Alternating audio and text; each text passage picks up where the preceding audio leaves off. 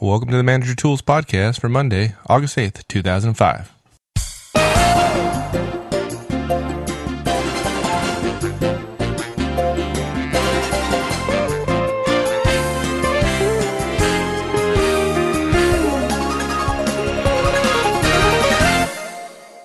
Hi, this is Michael Auzenne. On behalf of Mark and I, welcome to Manager Tools. If you're new to Manager Tools, thanks for joining us. For those of you who are new, Manager Tools podcast is really quite simple. We simply want to provide managers and leaders with specific tools and behaviors that you can use every day to improve your management skills and thereby improve your organizational performance. Although there's a lot of very interesting management and leadership theory, and believe me, Mark and I really enjoy them, that's not what this podcast is about. Rather, what do effective managers do on a day to day basis, and how do you do it better? Today, Mark and I continue our discussions on running effective meetings. This is the second show on the topic. If you haven't heard the first, you might find it very useful to go to the website www.manager-tools.com and download the previous show. In addition, we have a fairly detailed outline of the show on the site, as well as a meeting agenda template that you might find very useful. So go to www.manager-tools.com and put these tools to use. So with that, let's get on with the show.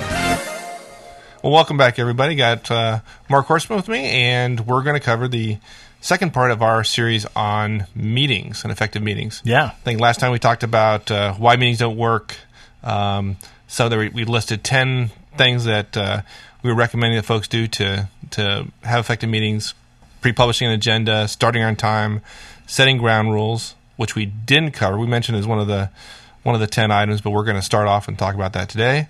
Stick to the agenda, using a parking lot, fixing responsibilities, finishing on time, publishing minutes, continuously improving, and selecting a facilitator. Right. We talked about the uh, first five minus ground rules last uh, last podcast. If you haven't listened to that, I'd suggest you go back and listen to that. Um, so we're going to start now and get into it and start off with uh, covering ground rules. Yeah. Um, I, I got to tell you, Mike, this is one that if you're having a standing meeting, the ground rules probably for most standing meetings tend to be fairly straightforward. Uh, they they tend to be the same all the time. If you want a great example of what the ground rules should be, you can literally use these things we have listed here. We're going to have an agenda in advance. We're going to start on time. We're going to stick to our agenda. We're going to talk about what happens when we get to the end of, the, of an agenda item. We're going to use a parking lot. We're going to have a facilitator. All the things we've got here can be your ground rules. Right, and the ground rules are in fact the cultural change that we're trying to instill in our organization. This is this Right. that is that's the protocol, It's if you the will, yeah, it's in the terms of how we're going to conduct meetings. meetings. Yeah, what are the rules we're going to agree to as a group? Look, we're all here together. What are the rules we're going to agree to? I'll, I'll tell you another one that I think is really good that's not listed here, um, but it's powerful, and that's what I call the one at a time rule. Which is, look, when somebody else is talking, you get to be quiet. Um, uh, another one that's important that you often see in offsites, which ought to be true in onsite or regular meetings, is no cell phones, no pagers, no Blackberries. Okay, put them on the table. Put them in the center of the table. Now, some people will say, "Well, I, I can't survive like that," and yet they go to lunch and they ignore their voicemail, and they, you know, their, their phone rings at their desk and they're not there. So clearly, they can buy, get by without that. Now, if somebody's spouse calls three times in a five-minute period, okay, fine. They need to step out and take that call. But I think it's a very good ground rule to say. Um, no cell phones, no pagers, or at least put them on, you know, on stun, on vibrate, so it doesn't interrupt the meeting. Uh, the person who gets up three or four times to answer calls during a meeting and and then talks in the corner of the room, totally unacceptable. They should walk outside to do it, or or literally just ignore it and let it go to voicemail. They would if they were in the bathroom. They were if, if they were in a meeting with somebody two or three levels up, they would ignore it. So I think uh, it's reasonable for them to ignore it in this particular case.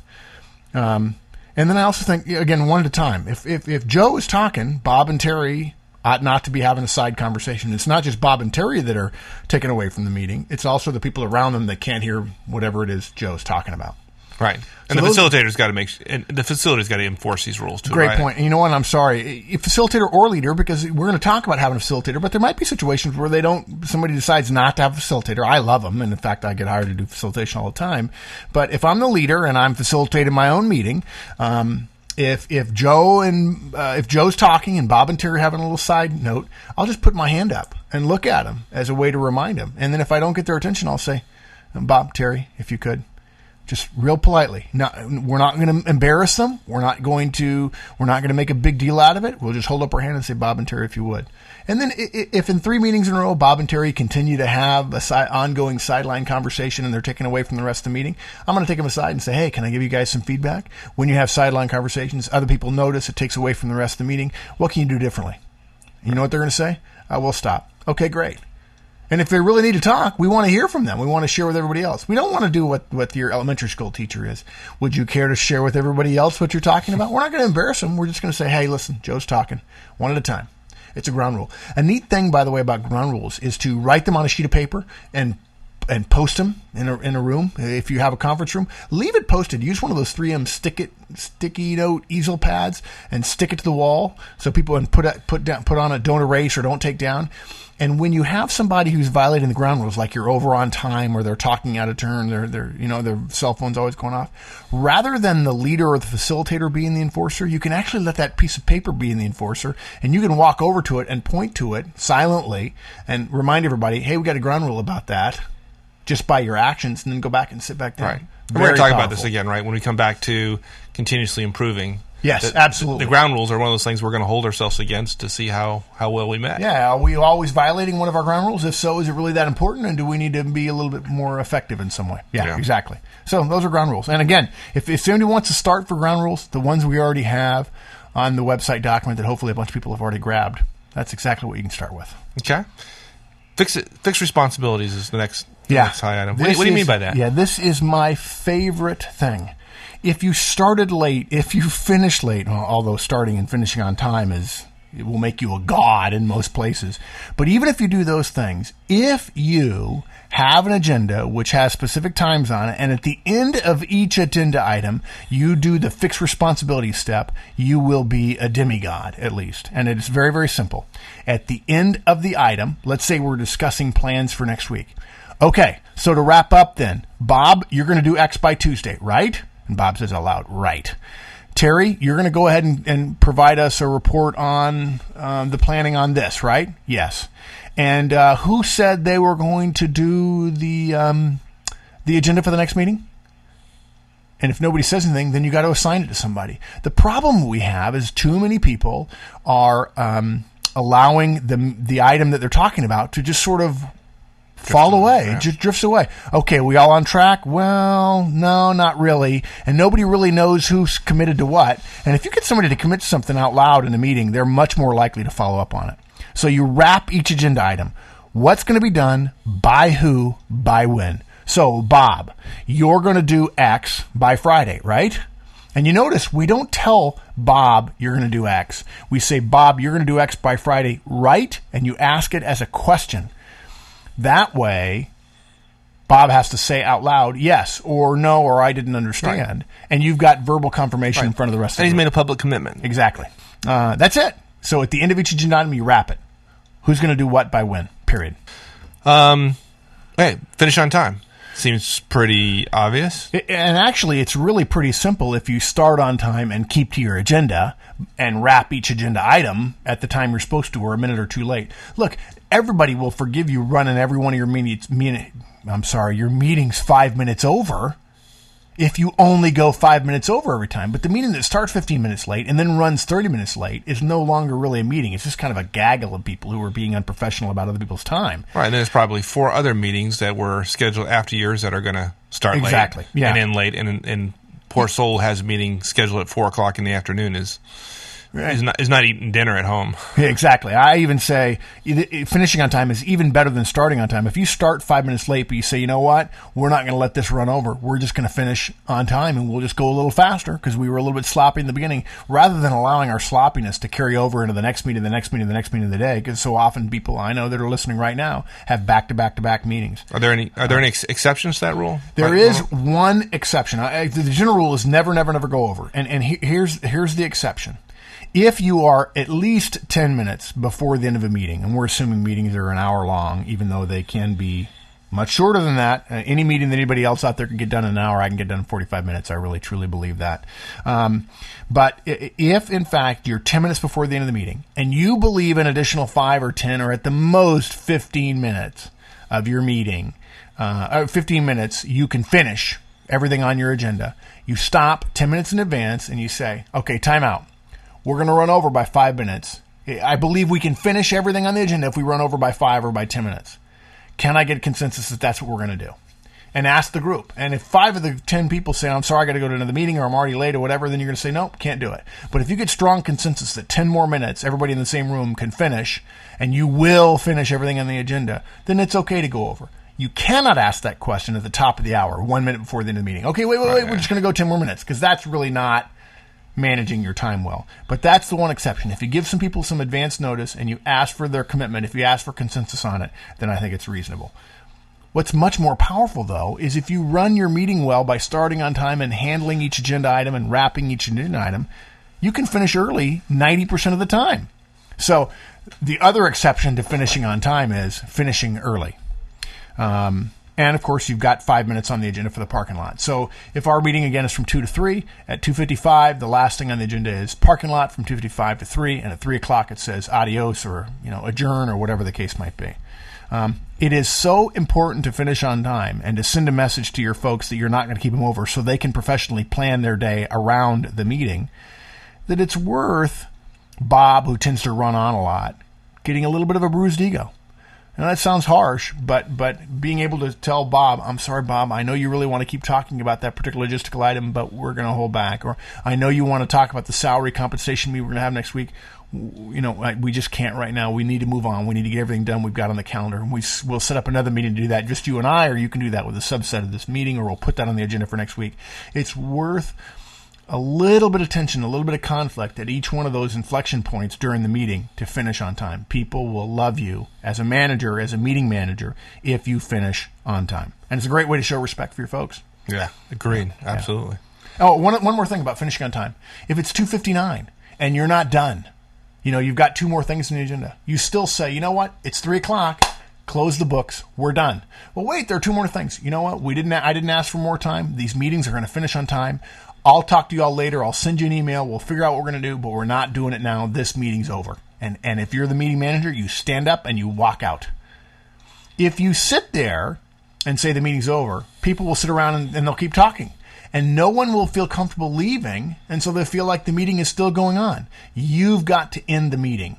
Otherwise, everybody else will sit there as a matter of respect out of your position and your power.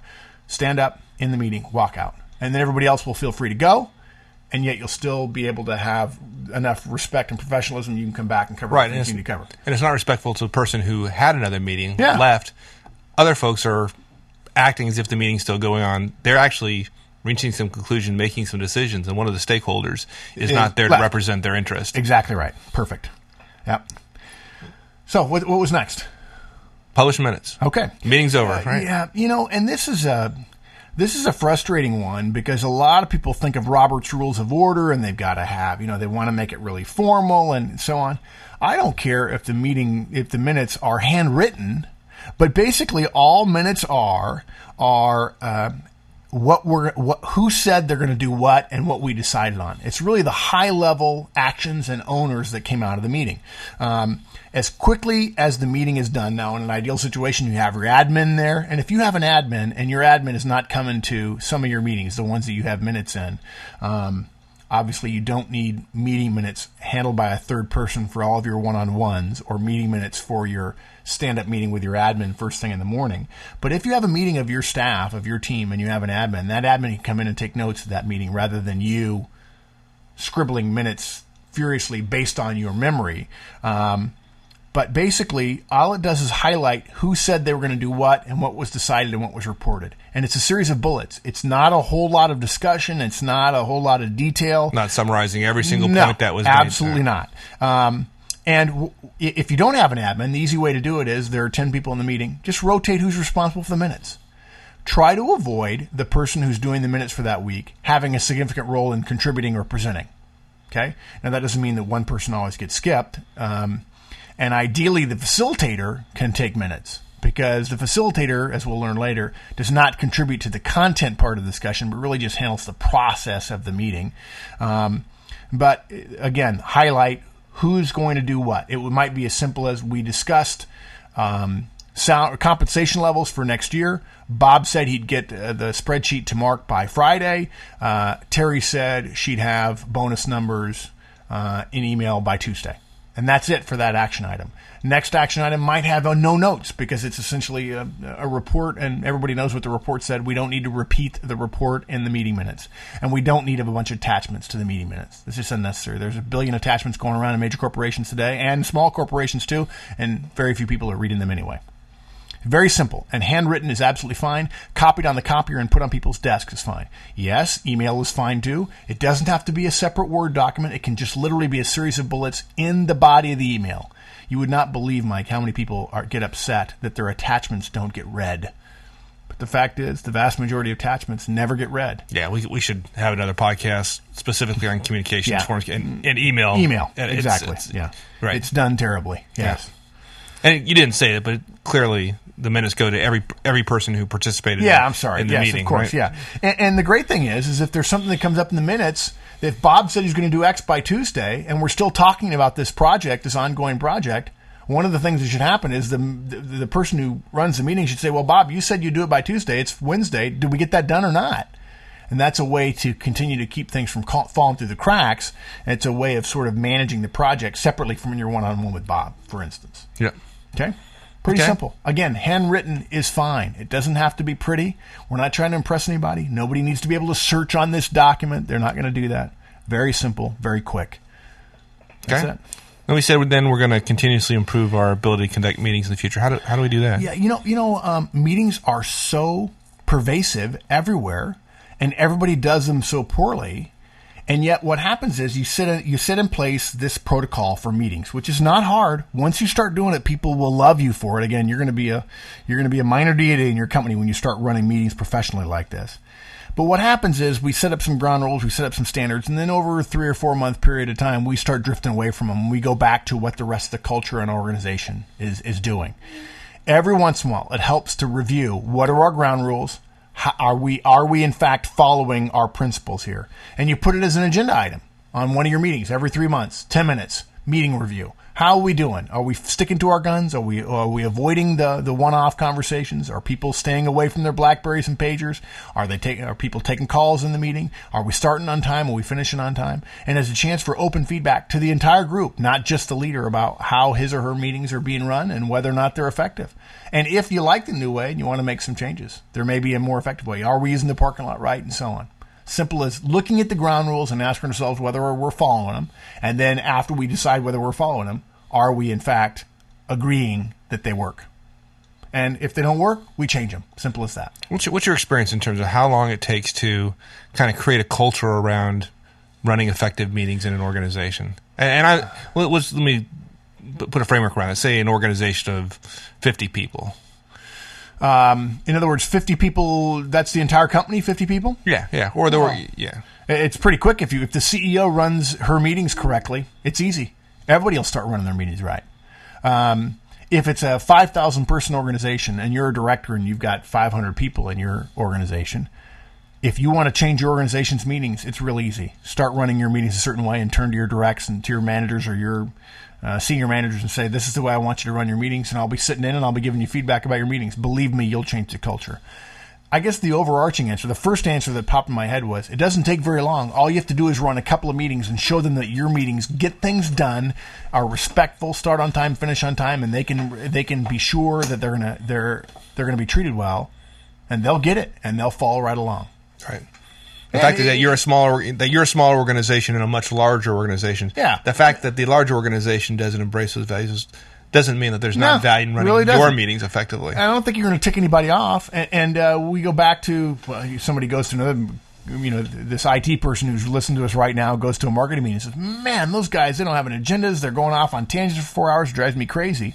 And you just kind of they they kind of walk out of the meeting and go, "Well, yeah, okay, another bad meeting." And one of the marketing guys finally says, "What are you laughing about? Hey, we run re- meetings differently over my department. What do you mean? We start on time, we finish on time, we get everything done." Ah, it's not possible. Hey, come to one of my meetings one time and see people come to the meeting as an observer and are just blown away because of the momentary the willingness to to tighten things up just a teeny bit and because people are willing to accept that in return for getting hours of their schedule back every week they're amazed, and then they say, "How how can we do that in my organization?" Yeah. Simple. Yeah. So you just focus on the process of your meetings. How are we doing? Do we like our ground rules? How's our timing? How's our agenda? How are our minutes working out? What roles do we have? And then don't forget to pat people on the back. There are some people who are always on time in meetings that always give great minutes. There are other people who are always late in minutes. You don't have to make a big deal out of that. But those people who are who are contributing to successful meetings in a professional way, make a point of saying thank you to them. It makes your job so much easier. You go back to the old way, which everybody I don't know anybody who likes going to meetings anymore. Come to one of my meetings. You'll see it starts in time, finish in time, and we actually get something done. Hey, next thing we want to talk about was facilitation. Now, obviously, that's we're talking a little bit out of order. We've talked about, you know, we finished on time. We've published the minutes. We're continuously improving. So why did we why do we talk about facilitation now? What, what's different about that? It's actually one of the most powerful levers you can use in a meeting, Mike. And the reason we're talking about it now is because I've coached hundreds of managers, if not thousands of managers, on how to run meetings, and they can do everything else on, on the list pretty easily all by themselves. It's really uh, it's their own behavior. Having a having a facilitator is a little bit harder, and I've seen more managers struggle with this. So I wanted to take it out of the stream and take an extra couple of minutes to talk about it. And basically, what we mean by having a facilitator is, and we're going to use the example of Mike, let's say, as a vice president, and I'm a director that reports to Mike. And you have 10 direct reports. They're all directors, just like me. And in this particular case, having a facilitator means Mike, as the VP, is not going to run his own meeting. He's going to be the leader, but he's not going to be the facilitator. I'm going to be the facilitator or the person who runs the meeting. Okay. Now he could have his admin do it. That's fine. S- it- it- the key point is separating the leader from the person who runs the meeting itself. And when I say running the meeting, I mean keeping us on the agenda, keeping us on time, wrapping up each agenda item by fixing responsibility, ending on time, making sure we get the parking lot covered, and so on Enforcing the ground rules. essentially enforcing the ground rules. Exactly right. Now, here's the beauty of it, Mike. When you're the VP and you're running the meeting and you're providing input to the meeting as well, you can't do both of those things exceptionally well. You can do one or the other really well. You can either focus on the content. In other words, you want to you want to have your two cents about the new salary issue or about the new uh, IT rollout or whatever or you can really worry about making sure everybody's voice gets heard and making sure we're marching on time along the Yeah, agenda. absolutely. But it's hard to do both. If you offload the process of the meeting, think about a meeting as having two parts content, what you're talking about, and the process, which is the agenda and how you actually talk about it. If you offload the process part of your meeting to facilitator, in this case, one of your direct reports, me, I'll facilitate the meeting. So you'll be sitting at the head of the table and I'll say, okay, guys, we're going to start. And I'll say, it's 8 o'clock. Welcome, everybody. At 8.05, Bob, it's your turn. Or, and, and I need to come back and cover one other point. At 8 o'clock, when we start, if we have five minutes for welcome, okay, we don't wait to 8.05 to cover Bob's first agenda item if we're done with the welcome in 30 seconds or a minute.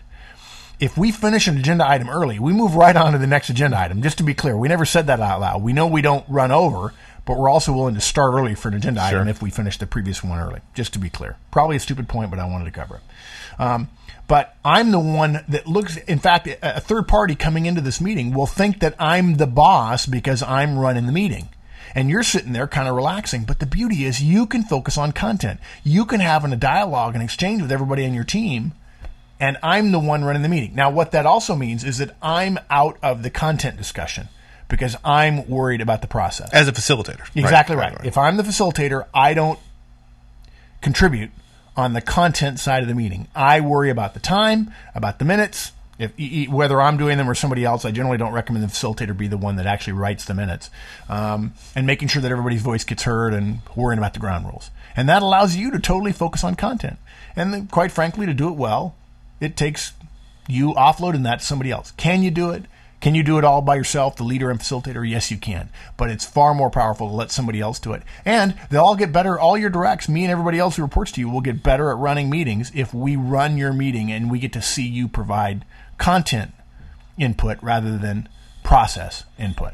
Right. So I'm I'm saying okay, and, and, and I'm talking to your directs now, and I'm saying to my peers, I'm saying okay, Joe, I'm sorry, we're out of time, and I guarantee what will happen is everybody will look at you, and you're going to have to learn to look at me and say, hey, Mark's running the meeting, we're out of time. Clearly, he's in charge of the agenda. It's eight ten. We said we'd be done by eight ten. We got to wrap it up, um, and I'll say, okay, Bob. So finishing up. You're going to do this by Tuesday, right? Okay, great. Thanks. Next item on the agenda, Terry's going to give us a report on the IT conversion dates and whether or not our data is good. Go ahead, Terry. All right. Well, as, as facilitator and leader, the, the the challenge is the problem is that you're all too willing to sacrifice the rules in your own interest because you're the boss. Yeah. and that get sends, away with that. and Right. that sends the wrong messages. Obviously, Yeah. So uh, what I see happening is bosses want to go to the content stuff because that's what their job is, and they forget to do the process stuff, and the meeting ends up running over. So it's interesting. Some people say, "Well, gee, I don't want to give up the power of running the meeting." Oh, believe me, your direct reports will th- see you as having a great deal more power if you're willing to give up the process of the meeting to give you more focus on the content. They will say, "Wow, she is really confident in who she is. She can let somebody else run her meeting, so she can mix it up with us about the ideas and and really the important stuff of this meeting, rather than." the facilitation, the process of the meeting. We really want to get to the content of it. That's seen as power, not as weakness. all right. Yeah, simple as that. I, I, but of all the ten that we've talked about, facilitation is the one that's done the least because it's hardest because so many people want to hold on to both process and content. It's a mistake. It's ineffective, but I've I've been less effective at convincing managers to do that one than I have any other one. And that's it. Cool. You do those 10 things. You know, I, I hate to say this because this really it sounds terrible, but if you do five of those 10, you're going to be immensely more effective than anybody else. If you do all 10, you'll be knocking home runs out of the park and your team will love it and they will proselytize in other parts of the organization if it's a larger organization about how effective your meetings are and they won't grumble all the time about meetings. Something else that'll happen. Your hour-long meetings will start lasting 45 minutes because you guys will start realizing what you can cut out of meetings and your team will love that as well. Well, your team loving meetings? Well, maybe that's not going to happen, but just perhaps you'll get some feedback from folks about how your meeting was the most effective meeting they've been to in several weeks. That's possible and probable if you follow the 10 steps that we're talking about on this show and last show. Next week, we're going to talk about some feedback we've gotten and really wrap some things up on meetings as well as talk a little bit about uh, some of the feedback and questions we've got on one on ones and the feedback model. Until then, have a great one.